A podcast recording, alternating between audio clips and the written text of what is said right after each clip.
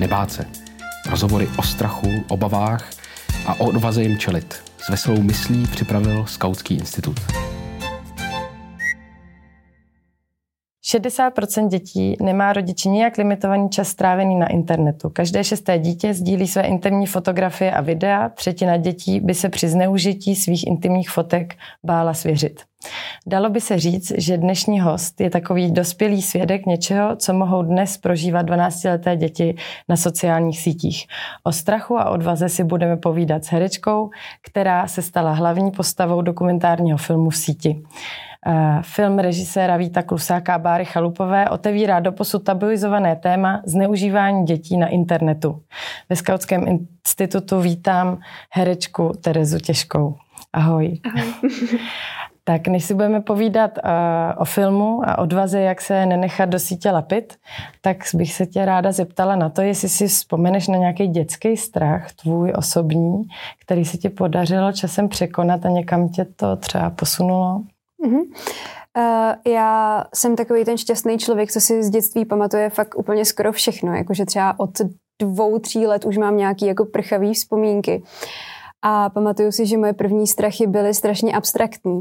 Že si třeba pamatuju, že máma řekla, že nám odešel fén a já jsem se o něj hrozně bála, že jako odešel někam pryč a že se mu u nás nelíbilo a tak. A takový ty jako velký strachy, ty přišly až později, třeba v 9, v 10, kdy se u mě vyvinula akvafobie. Já mám docela velký strach z vody, z hluboké vody. Nezvládám vlastně ani vanu, protože prostě už je to nějaká jako hladina, do které se jako musím ponořit. Neumím plavat. A je to taková věc, se kterou teď docela dost bojuju. Takže jsem začala se svým mužem chodit do bazénu a tak jako postupně se jako snažím zbavovat toho, že jako, protože mi se stává, že třeba když se ponořím do vody, tak přestanu dýchat a nejde mi jakoby se nadechnout, když už mám jako ponořený hrudník. Takže vlastně teďkom s tím jako dost bojuju a snažím se i jako přijít na to, kde se to ve mně vyvinulo, protože si pamatuju, že třeba v 5, v 6 letech jsem ještě normálně jako lítala v řece prostě na naší chalupě a tak a pak najednou se to jako někde zlomilo a objevilo se tohle. Takže teďkom je to pro mě docela dost aktuální a dost to řešíme. Tak a teď já se vrátím k filmu. Teprve na castingu jsi se dozvěděla, co tě vlastně čeká, že budeš v roli 12-leté holky, která si bude povídat přes internet s muži. Nedostala jsi strach z tohohle toho? Já jsem se to dozvěděla maličko dřív než na castingu, protože já jsem se s Vítem a s Bárou sešla už měsíc před castingem, protože oni první obepisovali herecké školy. Ale vlastně i tak jsem se to dozvěděla až na té schůzce, kde vlastně jsem přišla, dá se říct, jako naslepo, že jsem nevěděla, o jaký projekt se jedná. A strach jsem v té chvíli nedostala. Naopak jako jsem si řekla, tyjo, to je fakt jako důležitý téma, na tom chci určitě dělat, tak jo, pojďme do toho. A pak v září jsem se právě zúčastnila toho castingu a to už jsem jako věděla, že prostě ano, do toho chci jít, to bude super. Vít Klusák, režisér, říká, že byl překvapen, kolik hereček na castingu mělo podobnou zkušenost v dětství, v těch 12 letech, že snad z 23 holek 19. Zažila jsi něco ty podobného? Jo, já jsem právě byla jedna z těch 19, kdy... No takhle, já jsem jako měla štěstí, že v době, kdy mi bylo 12-13, což je vlastně ten nejvíc krizový věk, tak za nás ještě nebyly mobilní telefony s internetem, takže jsme měli dost limitovaný čas na internetu, na počítači, který byl vlastně společný s celou rodinou, takže jsme tam nebyli tak často.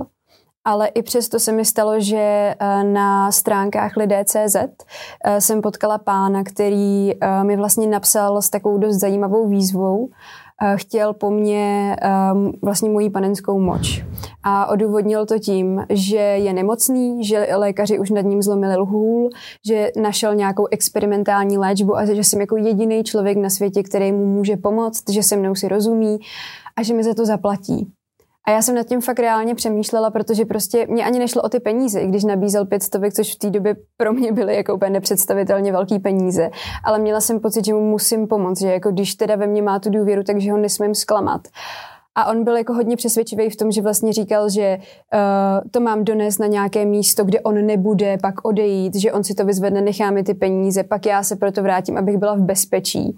A pak až vlastně čím více to blížilo, tak začal jako tlačit, že se tam sejdeme a že potřebuje tu moč teplou a tak a že prostě a už to začalo směřovat na odlehlejší místa. A v té chvíli jsem dostala strach a udělala jsem asi to nejlepší. Vůbec nevím, kde jsem na to sebrala odvahu, ale prostě to tak bylo, že jsem to řekla rodičům. Protože my jsme měli dost jako otevřený vztah s našima a dost jsme se bavili o těchto věcech. A ty to tenkrát vlastně utli a řekli, že prostě už mu nepiš, zablokuj si ho a tak. A bylo fajn, že prostě se mu tenkrát neposlala žádný fotky, takže on na mě neměl jakoby žádnou páku, jak mě jako vydírat, takže to bylo super. No takže potom ty přípravy během toho, před tím natáčením, během natáčení, tak vím, že jste měli k dispozici nějaký psychologi, tak jak to vůbec probíhalo? Měli jste nějakou mentální očistu v průběhu, protože si umím představit, že i přesto, že člověk je dospělej, tak konfrontace s tolika muži, který vydírají vás, tak jaký to bylo? No, celé to vlastně začalo tak, že jsme od Víta s Bárou dostali za úkol zaměřit se na to, co vlastně, čím prochází 12-leté dívky, nebo celkově 12-leté děti, co je baví, jak třeba, co se učí ve škole a podobně. A na to jsem využila svoji sestřenici s bratrancem, který jsou právě v tomhle věku. A hrozně jsem se těšila, jak si znova přečtu Bravo Girl a podívám se na filmy a vrátím se do mých 12 let.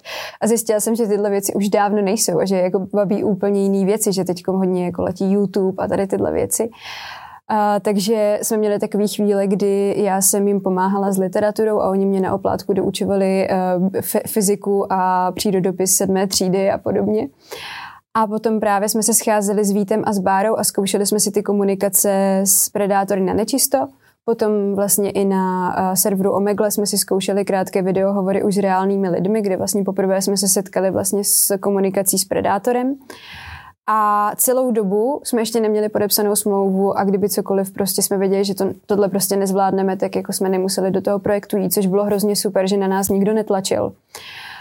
A potom vlastně, když jsme se dostali do toho ateliéru, tak bylo super, že tím, jak jsme tam byli s tím celým štábem a měli jsme tam jak sexuoložku, psycholožku, různý odborníky, tak člověk se na to necítil sám a vždycky, jako když už to prostě nešlo, když už toho na nás bylo moc, tak jsme se jako mohli vypovídat nebo cokoliv, si srovnat třeba nějaký myšlenky v hlavě. A pamatuju si, že když jsme odcházeli z toho ateliéru, tak jsme ho vykuřovali šalvějí bílou, že jsme si udělali takový jako rituál prostě ukončení té práce v tom ateliéru. A potom jsme vlastně pokračovali v té komunikaci doma a vlastně celou dobu vždycky, když prostě cokoliv, tak jsme furt si telefonovali s holkama, hodně jsme byli v kontaktu, radili jsme si a tak. A jaký to bylo vlastně vžít se do té 12letý holky? Ty si to trošku načla, protože si umím představit, že vy jste se drželi trochu zpátky kvůli scénáři, ale běžně ty 12letý holky možná jsou mnohem vyzývavější, takže vy jste asi měli nějaký scénář, který jste měli domluvený z reží. No scénář úplně ne, ale každopádně jsme měli takový docela přísný kodex v tom, jak můžeme vůbec s těma predátorama komunikovat. Protože jsme chtěli ukázat to, jak se do toho je jednoduché dostat i přesto, že vlastně v uvozovkách nic neuděláte. My jsme nenapsali nikdy žádný inzerát, neflirtovali jsme,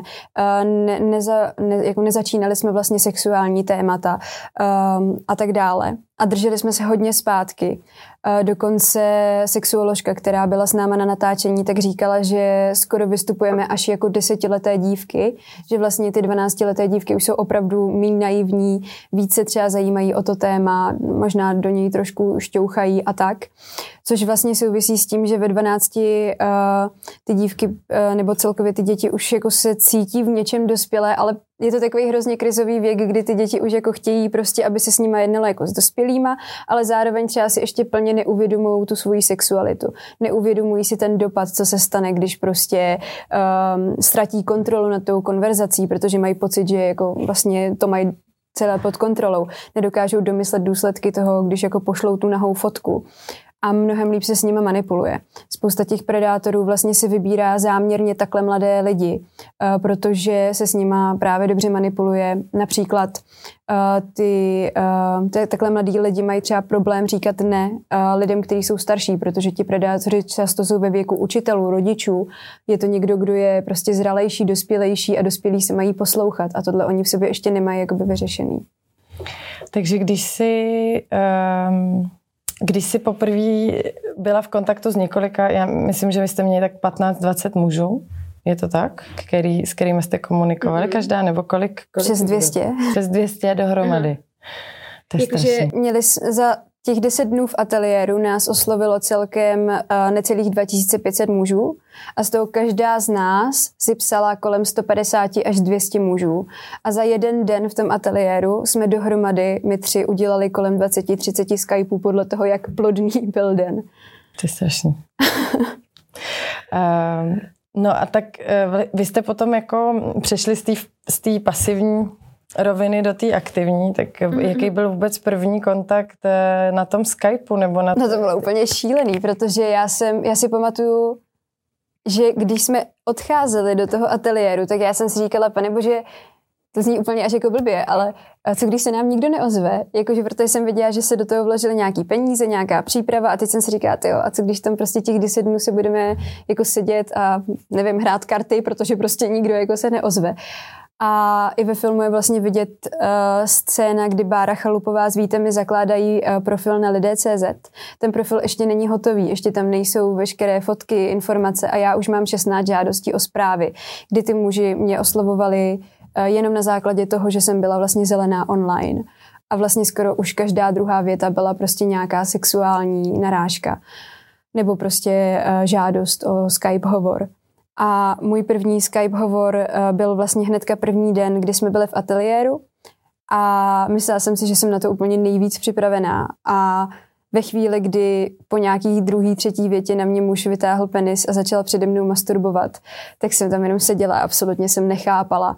A ten hovor skončil a já jsem tam prostě seděla a ve svých 24 letech jsem se cítila naprosto zneužitě. Jakože mně to přišlo úplně hnusný, že mě jako takhle použil a pak to prostě vypnul ten hovor a už se jako nezajímal dál. A tenkrát právě jsem tam úplně seděla a byly to třeba 3 sekundy, kdy jsem fakt jako byla úplně, že jsem si říkala, tyjo, tak to je prostě hrozný. A pak mě Vít s Bárou zavolali jako k sobě a prostě probrali jsme to celé, jako co se stalo, proč se to stalo a tak. A pak už jsem si to jako v sobě nějak jako vyřešila, bylo to dobrý, ale ten první Skype byl určitě jako jeden z nejtěžších. A setkání naživo, kterých proběhlo taky mnoho, jak to bylo jiný než ty videohovory? Zvláštní bylo, že spousta vlastně z těch predátorů, který na té síti vystupovali velice vulgárně, až sadisticky, agresivně, vydírali, tak najednou takovým zvláštním způsobem skrotli, protože si asi uvědomovali, že ne, jako je to na té veřejnosti, měli strach vytahovat některý téma, protože naším jakoby úkolem bylo vlastně snažit se mluvit o těch samých tématech, o kterých jsme si psali a to najednou říkali jako ne, tady to jako nebudeme řešit a tak. Ale zvláštní bylo, že spousta z nich jako si byla 100% jistá, že to bude někam pokračovat. Což samozřejmě už my jsme ani nemohli, jako, ani jsme nechtěli prostě zkoušet, kam až by to mohlo zajít. Ale přijeli třeba za druhou herečkou Sabinou, přijeli 2 lidi ze Sokolova a už pro ní měli koupenou zpáteční jízdenku do Sokolova. Nebo prostě přijel za náma muž, který už měl prostě objednaný hotel a nějaký wellness pobyt. Jo, já jsem tam seděla s chlapem, který už jako objednával Uber a že pojedeme k němu domů. A jakože to směřovali prostě tu schůzku jako k tomu, že teda jako se dostaneme někam o samotě. A to teda bylo, jako ty schůzky byly i těžký v tom, že s někým si třeba 4 měsíce píšete. Víte, co dělá nezletilým dívkám. Často to byli muži, kteří třeba oslovili jakoby třeba mě a ještě druhou herečku, takže jsme věděli, že fakt to dělají aktivně. A měli jsme tam bodyguarda, který, když vlastně bychom řekli požár, tak by toho chlapa sejmul, protože to bylo jako záchranný heslo, kdyby nedej bože prostě vytáhl nůž nebo začal něco tam prostě řešit. Tak často jsem si říkala, tyjo, takže bych to řekla jen tak. Když se posuneme dál, já jsem úplně teď rozhozená. Já to úplně chápu, no. No, jako promítnulo se takhle jinak. Jak se ten film v síti, nebo to natáčení a psaní si s těmadle chlapama promítlo do tvýho života? Má to dopad na tvůj život intimní, nebo denně se setkáváš s nějakou myšlenkou, která tě ovlivňuje právě, protože jsi prožila něco takového a přesto jsi dospělá? No pro mě je tohle vlastně hrozně těžká otázka a je to třeba jedna z věcí, proč jsem po natáčení vyhledala, vlastně poprosila jsem štáb o pomoc, o možnost popovídat si s psychologem, abych si tohle nějak v sobě uzavřela, protože tohle je něco, co mě se hrozně dotýká z důvodu, že já mám naprosto báječného muže, se kterým teď v létě jsme měli svatbu a je to prostě chlap mých snů, mám úplně skvělýho tátu a celkově hrozně moc jsem se, nebo celý můj život je založený na tom, že se nesnažím škatulkovat muže a ženy. A najednou jsem žila půl roku v něčem, kdy prostě muži na internetu výrazně prostě dělali to, co dělali a mezi nimi se objevilo třeba, dejme tomu, v řádkách necelých desítek prostě žen, který třeba nebyly takhle agresivní. A pro mě bylo hrozně těžký tady tohle nějak jako strávit. A zjistila jsem, že jsem třeba začala být hrozně přecitlivělá na to, když vidím třeba nějakou holku, která se chová vyzývavě v baru. Nebo třeba, když jdu na zastávce a třeba někdo si jenom stoupne hrozně blízko mě, tak už mám takový jako divný pocit a to, nebo celkově prostě nesnáším takový ty prvotní jako narážky, jako máš pěkný zadek a jako podobně. Tak na tohle jsem začala být hrozně alergická. A takže asi tohle byl jakoby největší dopad, který to na mě mělo. Takže možná to, že jsi vdaná, je pro tebe, byla nějaká určitá ochrana pro tebe.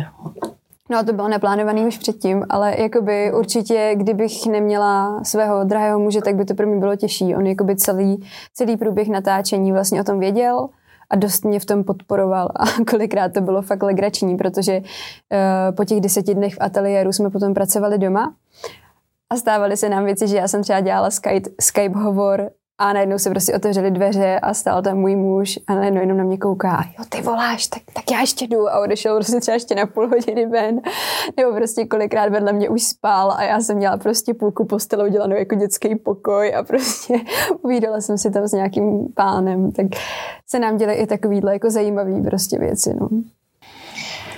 No a teďko úplně odbočím, jako na druhou stranu dolehly na tebe ty příběhy konkrétních mužů, měla jsi dokonce i třeba soucit s nějakým z těch mužů? Určitě se tam objevily případy, kdy bylo jasný, že ty muži třeba nemají úplně jednoduchý život. Že třeba mají nefungující vztah, mají nízké sebevědomí, nějak se jim jako nedaří prostě najít si ženu a tak. A to třeba pro mě taky bylo hrozně těžký, protože se stávaly chvíle, kdy jsem si říkala, ježiš, to je chudák. A pak jsem si musela vždycky jako sednout a uvědomit si, co vlastně ten člověk dělá. A že to prostě, ono jde o to, že prostě nic není nikdy černobílý, ale prostě jsou nějaký věci, nějaký zákony, nějaký morální zásady, přes který by člověk za žádných okolností jít prostě neměl. A takže takhle jsem si to vždycky snažila prostě odůvodnit. Ale měla jsem jednoho predátora, se kterým jsem měla, dejme tomu, nejvýraznější vztah. A to byl člověk, se kterým jsem byla v kontaktu 6 měsíců. A byl to člověk, který mě vydíral, zveřejnil moje falešné vlastně nahaté akty, které byly vytvořené ve Photoshopu. Několikrát prostě vyhrožoval, že ví, kde bydlím, že si mě odchytí, že mě znásilní, že prostě mě znásilní s bandou bezdomovců. Prostě vystupoval jako velice agresivní, sadistický predátor. A já jsem vlastně, když jsem s ním měla schůzku, tak prostě po té schůzce, kdy to jako celý skončilo, tak jsem najednou začala prostě mít úplně zvláštní pocity, jako pane bože, co jsem to jako udělala a co když jsem to já v něm vyvolala, všechny tady tyhle stavy, co když prostě předtím takovej nebyl a to. A začala jsem mít takový jako prostě lítostivý jako projevy tady k tomuhle muži a taky prostě, tohle pro mě bylo taky těžký, no, že jsem si prostě, že jsem se obviňovala z něčeho, co vlastně absolutně nebyla moje vina a ten člověk je opravdu jako pardon, ale prostě hajzl a musela jsem si to jako fakt jako uvědomit, že to prostě není jako v pohodě. Už se to chýlí ke konci. Je vlastně nějakou radu pro rodiče a pro děti. Proč si myslíš, že ty děti v tom kontaktu s těma predátorama zůstávají? Jako co se jim tam odehrává, že vlastně z toho nemůžou utíct? Jo, já už jsem to trošku naznačila. Ono je to právě hrozně těžký v tom, že tady v tomhle věku se jak děvčata, tak kluci ocitají v části svého života, kdy ještě nejsou dospělí, ale už nejsou děti. A je to něco mezi a je to prostě hrozně kritický vlastně období, kdy oni by rádi už, aby se s nima zacházelo jako s dospělýma zároveň, ale prostě ještě na to nemají úplně prostě rozum. A myslím si, že v tomhle období je hrozně důležitý, aby v ty rodiče, a nejenom v rodiče, ale i třeba v pedagogy, měli jako důvěru, aby se mohli na cokoliv zeptat, aby mohli v klidu probrat sexuální téma, aby to nebylo nic, co je tabu. Protože ve chvíli, kdy pak na síti narazí na někoho, kdo se s nima o tom chce bavit, bohužel třeba se špatným záměrem, ale tak v něm třeba najdou něco, co prostě je zajímá, o co se jakoby chtějí, proč s ním jakoby chtějí komunikovat. A myslím si, že je důležité, že když už do toho spadnou a nedej bože se dostanou do situace, kdy je začne někdo vydírat, protože třeba v neuvážení poslali nahou fotku nebo něco takového, tak je důležité najít tu odvahu to říct, protože ty následky toho, co udělal ten muž, jsou horší než ty jejich. A mělo by se to řešit a mělo by se to řešit prostě jak s rodiči, tak případně s policií. Hlavně toho člověka jako neblokovat, tu konverzaci nějak nemazat, protože může sloužit jako důkaz proti tomu člověku. Protože to, co ten člověk udělal, je prostě trestný čin a musí prostě být za to potrestaný. Takže asi tohle. A rodičům bych doporučila, aby se na své děti zaměřili ve smyslu, že bohužel, ono to není jenom, sociální sítě nejsou jenom špatně, jsou na nich jako spoustu dobrých věcí, ale hodně ovlivňují náš svět, děti jsou na nich často a nejde se toho úplně zbavit. A myslím si, že jediné řešení je to, že ty rodiče se o to budou víc zajímat, že prostě se třeba pobaví s dětma o tom, co je na těch sociálních sítích vlastně baví, založí si třeba sami Instagram, Facebook, aby vůbec věděli, co ty děti tam dělají, aby prostě jim byli blíž a neodsuzovali ten svět, protože vlastně potom, když se nedej bože tomu dítěti něco stane, tak to dítě bude mít větší důvod se jim svěřit, protože bude vědět, že v nich má jakoby tu oporu. Tak a kdybychom chtěli skončit pozitivně, už máte nějaké pozitivní reakce od lidí už během příprav filmu, když jste sháněli peníze na hit-hitu, ozval se někdo vám konkrétně, že chce to nějak řešit, tenhle problém? Jo, začaly se mi ozývat jak kamarádi v mém věku, že se jim tohle stalo dřív, tak dokonce i lidi, že se to třeba stalo, že se jim svěřilo dítě prostě s tímhle problémem a jak to jako případně řešit. Nebo dokonce jakoby 12letá holčička jedna mi napsala, že prostě viděla ten teaser a že si mě našla na Facebooku a že mi to potřebuje říct, že prostě neví, co má dělat. A to prostě je najednou hrozně super, když vidíte, že jako dáte někomu tu odvahu řešit tenhle problém, protože se to musí řešit, musí se o tom mluvit, musí se s tím něco udělat. A jaká je ta rada? Jaká byla ta rada té holčičce? Já jsem jí poradila, aby se obrátila na stránku eBezpečí.cz, kde vlastně najde veškeré informace k tomu, jak to řešit, a rozhodně, aby se nebála říct to těm rodičům, protože ty jim můžou hrozně pomoct. Samozřejmě, že nebudou skákat radostí do nebe, asi se budou trochu zlobit, ale prostě ve finále nakonec třeba budou rádi, že za nima přišla a že v ně má tu důvěru. Tak já děkuju Tereze Těžké za rozhovor ve Skautském institutu. Posláním Skautského institutu je stavět most mezi tradicí a zkušeností skautského hnutí na jedné straně a životním stylem a potřebami současné společnosti na straně druhé. Pojďte nám trochu pomoct. Pojďte stavět mosty s námi. Podpořte.skautskýinstitut.cz